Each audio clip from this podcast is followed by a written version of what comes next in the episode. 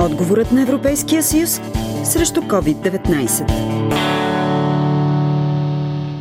Повече от 32 000 земеделски стопани са кандидатствали по мярката COVID-1. Тя е за извънредно временно подпомагане и с бюджет от 93,5 милиона лева, обясни директорът на областната служба по земеделие в Бургас Лидия Станкова. Тя беше предназначена като помощ за земеделски стопани, които извършват своята дейност в секторите плодове и зеленчуци, маслодайна роза, винени лузя, животновътство и пчелар. По отношение на нашата област, общо подадените заявления са 2270 24. Начина на кандидатстване беше изключително облегчен. По двете COVID-1 и COVID-2 заявленията се приемаха в общинските служби, а изискванията бяха съвсем достижими. Трябваше да са регистрирани по реда на наредба 3 и да отговарят на едно само от няколко условия, а те, са, те бяха да са кандидатствали по схемите за директни плащания през кампания 19 и 20 година или ако бяха пчелари да са кандидатствали и да са одобрени за предоставяне на държавна помощ деминими за 19-та за предходната година или пък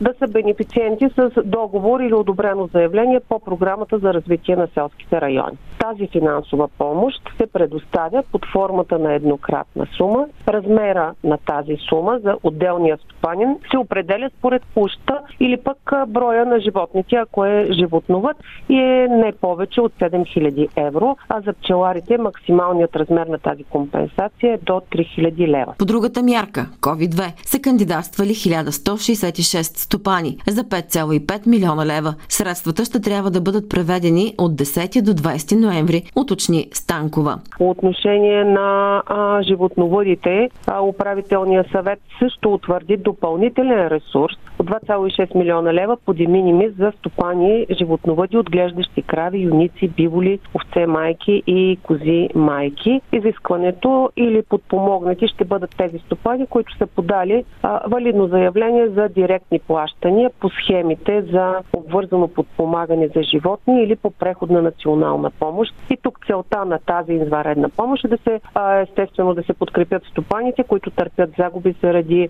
сушата и разбира се негативното влияние на пандемията от COVID-19. По този начин общият размер на средствата по схемата de която един земеделски стопанин може да получи е левовата равностойност на 25 000 евро за период от 3 последователни данъчни а, години. Бургаска област е един от седемте източни региона, които са засегнати от сушата и слоната. За тях също са осигурени средства. Заради слоната са издадени 7 протокола за пропаднали трайни насъждения, а за сушата 24. Тя е един от основните проблеми тази година за семейството на Ирина Никова, което от 15 години се занимава с животновътство. 250 бивола се отглеждат в землището на Бургас и село Трояново. Не за първи път фирмата кандидатства за помощ. Няма паша за животните и е много трудно. Конкретно по коя мярка сте кандидатствали и колко средства ще получите? Диминимис кандидатствах, по COVID също съм кандидатствала. По Диминимис ги преведоха, всичко точно. Сега по COVID очакваме на 16.